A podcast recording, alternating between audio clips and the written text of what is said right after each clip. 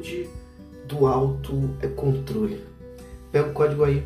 A importância do autocontrole é ecoada em Provérbios. Olha que interessante. Provérbios ele sinaliza o sábio em relação a justamente aquilo que Paulo falou. Todas as coisas são lícitas, mas nem todas me convém, não me deixarei dominar por nenhuma delas. Top demais essa comparação com Provérbios do texto de Paulo.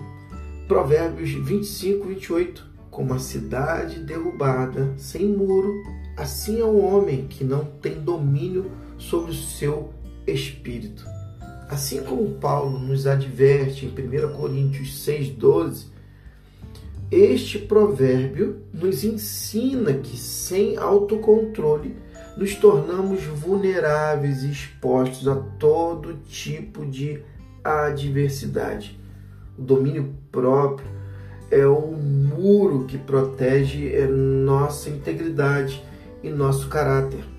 Inclusive, o domínio próprio é colocado como fruto, a manifestação do fruto do Espírito. A presença de Deus na nossa vida e ouvirmos a Sua presença nos direcionando em nosso caminho é extremamente importante para vivenciar justamente autocontrole e identificar aquilo que realmente vale a pena, aquilo que realmente vai, por exemplo, trazer um benefício para mim e para o próximo nas minhas relações sociais. Agora, o desafio para a minha vida e a sua vida, identifique um hábito, o impulso que você deseja é melhor controlar.